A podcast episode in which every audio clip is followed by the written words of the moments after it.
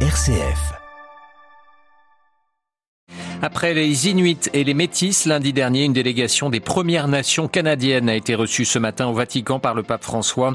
Les peuples autochtones du Canada qui poursuivent leur pèlerinage historique à Rome. Nous y revenons juste après ces titres. Dans deux jours, le pape s'envolera pour l'île de Malte et un nouveau voyage apostolique, le 36e. Nous entendrons dans ce journal le cardinal maltais Mario Grèche. Il reviendra sur l'importance de cette visite. À la une de ce journal également, des motions de censure en Afrique du Sud contre le président Cyril Ramaphosa et celle qui vise au Pakistan le chef du gouvernement Imran Khan. Radio Vatican, le journal Olivier Bonnel. Bonjour, des sons de tambours traditionnels ont résonné tout à l'heure sur la place Saint-Pierre. Les peuples autochtones du Canada poursuivent leur pèlerinage à Rome. Après les Inuits et les Métis, lundi dernier, une délégation des Premières Nations canadiennes a été reçue ce matin par le pape François. Ce cycle de rencontres cette semaine avec le Saint-Père est une première, l'occasion pour des peuples traumatisés de partager leur histoire et leur souffrance avec le pape Marine Henriot. Oui, Olivier, ces audiences qui sont d'abord des moments d'écoute, l'occasion pour l'Assemblée des Premières Nations de parler directement au pape François. Dans le groupe de ce matin se trouvent notamment des survivants des pensionnats autochtones. Ces centres gérés par l'Église catholique où plus de 150 000 enfants ont subi une assimilation forcée. C'était entre 1831 et 1996. Ils ont pu confier leur traumatisme au pape. Alors au-delà du témoignage, l'Assemblée des Premières Nations est venue à Rome avec des revendications très claires que l'Église catholique reconnaisse son rôle dans la violence spirituelle, culturelle, physique physique, émotionnelle et sexuelle envers les Premières Nations. Elle réclame également l'abolition de deux bulles papales du XVe siècle qui avaient permis aux colonisateurs de prendre possession des terres canadiennes. Autre revendication portée cette fois-ci par toutes les délégations autochtones, des excuses officielles du pape François. Mais on précisé lundi les délégations métissées inuites, ces excuses devraient se faire au Canada auprès des victimes. Merci beaucoup Marine Henriot et le Saint-Père qui recevra demain ces trois délégations et prononcera devant eux un discours. Nous reviendrons sur euh, cette information dans notre édition de 18h. Le pape qui est attendu samedi et dimanche prochain à Malte pour le 36e voyage apostolique de son pontificat. C'est sur la terre la plus méridionale d'Europe que le souverain pontife va inscrire ses pas dans celui de Saint Paul, l'apôtre des nations, considéré comme le père des Maltais. Ce voyage sera un moment très important pour l'île et les catholiques, selon le cardinal maltais Mario Grèche. Il est le secrétaire général du synode des évêques. It's a moment of grace because I believe that the presence of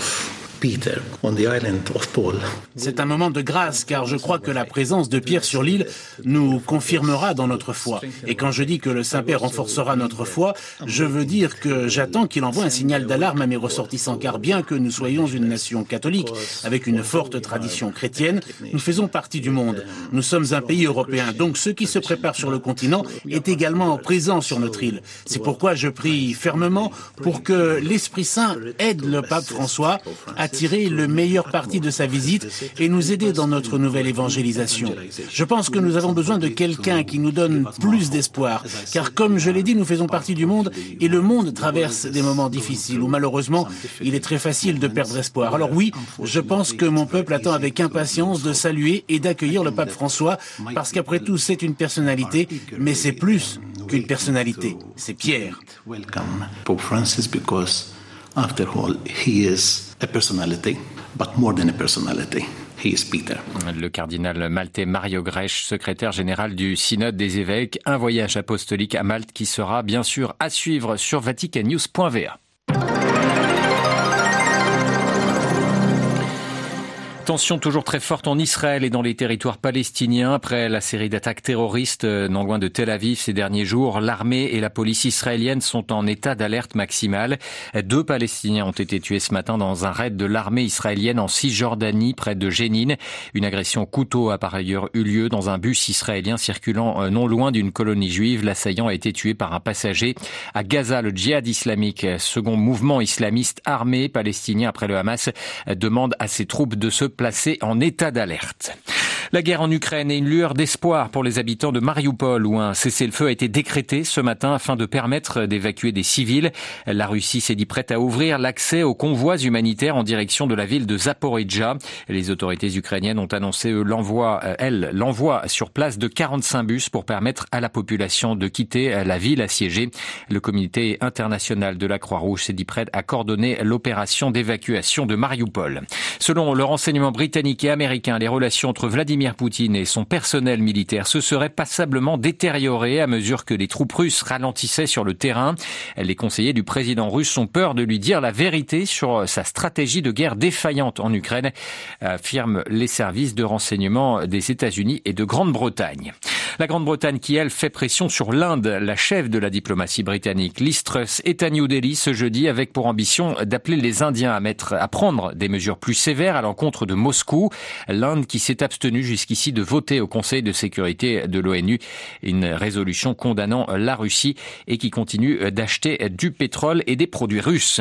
Direction à présent l'Afrique du Sud où le Parlement s'est réuni hier pour voter une motion de censure à l'encontre du gouvernement de Cyril Ramaphosa, une proposition poussée par certains partis d'opposition dont l'Alliance démocratique. La motion a été rejetée mais témoigne des tensions au sein de la classe politique sud-africaine. Les précisions de notre correspondant sur place, Gabriel Porometo. La motion de censure contre le gouvernement Ramaphosa était l'événement politique tant attendu par les partis d'opposition en Afrique du Sud. L'Alliance démocratique, l'IFF, le FF+, et d'autres encore espéraient bouleverser le rapport de force et amener le pays à des élections anticipées. À minima, ils espéraient changer certains ministres du cabinet Ramaphosa, jugés peu efficaces. Espoir douché mercredi soir, la motion de censure a été rejetée par 231 voix contre 131. C'était la première motion de censure contre Cyril Ramaphosa et aussi une première historique puisqu'elle ciblait l'ensemble du gouvernement. Les raisons Des rapports révélant que certains ministres ont dépensé plus d'un million d'euros pour s'acheter des voitures et la crise des transports publics. Système ferroviaire délabré, violence accrue dans les bus et les taxis. Fort du soutien de la majorité, Cyril Ramaphosa avait déclaré au micro qu'il ne craignait rien de cette motion de censure. Jacob Zuma, ex-président sud-africain controversé et prédécesseur de Ramaphosa, avait survécu à six de ces motions. Johannesburg, Gabriel Porometo pour Radio Vatican. Une décision très attendue au Kenya. La Cour suprême doit se prononcer cet après-midi sur la validité de la révision constitutionnelle. Révision promue par le président Uhuru Kenyatta et ses alliés politiques à quatre mois seulement d'élections présidentielles et législatives dans le pays. Cette révision constitutionnelle vise notamment à élargir l'exécutif. Elle vient réformer la constitution de 2010 dans un Kenya marqué ces dernières années par d'importantes violences électorales. Le Sri Lanka s'enfonce toujours un peu plus dans la crise économique. Les marins pêcheurs n'ont notamment plus de quoi payer le carburant pour aller pêcher en raison de la flambée des prix. Le Sri Lanka où l'archevêque de Colombo, le cardinal Ranjit, demande une transformation nationale et un nouveau départ de son pays face à la grave crise économique. Le cardinal Ranjit qui dénonce notamment la corruption et la fraude de longue date au Sri Lanka. L'avenir politique du Premier ministre pakistanais Imran Khan s'assombrit. Le Parlement du Pakistan a commencé aujourd'hui l'examen d'une motion de censure contre le chef du gouvernement. Khan n'a plus de majorité à l'Assemblée nationale. Il semble payer ses erreurs de politique économique et son intransigeance avec les députés de son propre camp. Emmanuel Derville. Il était arrivé au pouvoir en 2018 en promettant de bâtir un État-providence islamique. Quatre ans plus tard, Imran Khan, qui se rêvait en sauveur du Pakistan, capable de sortir le pays de l'endettement et de la pauvreté, risque de devoir démissionner dans les prochains jours. Il n'a jamais réussi à éradiquer la corruption et la fraude fiscale qui gangrènent les finances publiques. Il a aussi trop attendu avant de demander l'aide du FMI et n'est pas parvenu à juguler l'inflation qui étrangle les classes moyennes et populaires. Du coup, sa popularité a fondu, ses anciens partenaires préfèrent s'allier à l'opposition pour tenter de rester au pouvoir plutôt que d'être entraînés dans sa chute. L'armée, qui a la haute main sur la sécurité intérieure et la politique étrangère, n'est pas prête à le soutenir. Elle lui reproche ses erreurs sur la scène diplomatique. Imran Khan n'a jamais pris la peine de réchauffer les relations avec l'Europe et les États-Unis. Et Joe Biden ne l'a même pas appelé depuis son entrée à la Maison Blanche. New Delhi, Emmanuel Derville pour Radio Vatican. Avant de refermer ce journal, sachez que la Turquie veut tourner la page du, procès Jamal Khashoggi, ce journaliste saoudien tué au consulat d'Arabie Saoudite à Istanbul en 2018. Le procureur du tribunal d'Istanbul a demandé de clore le dossier et de le transférer à l'Arabie Saoudite. Une terrible nouvelle selon l'ONG Reporters sans frontières.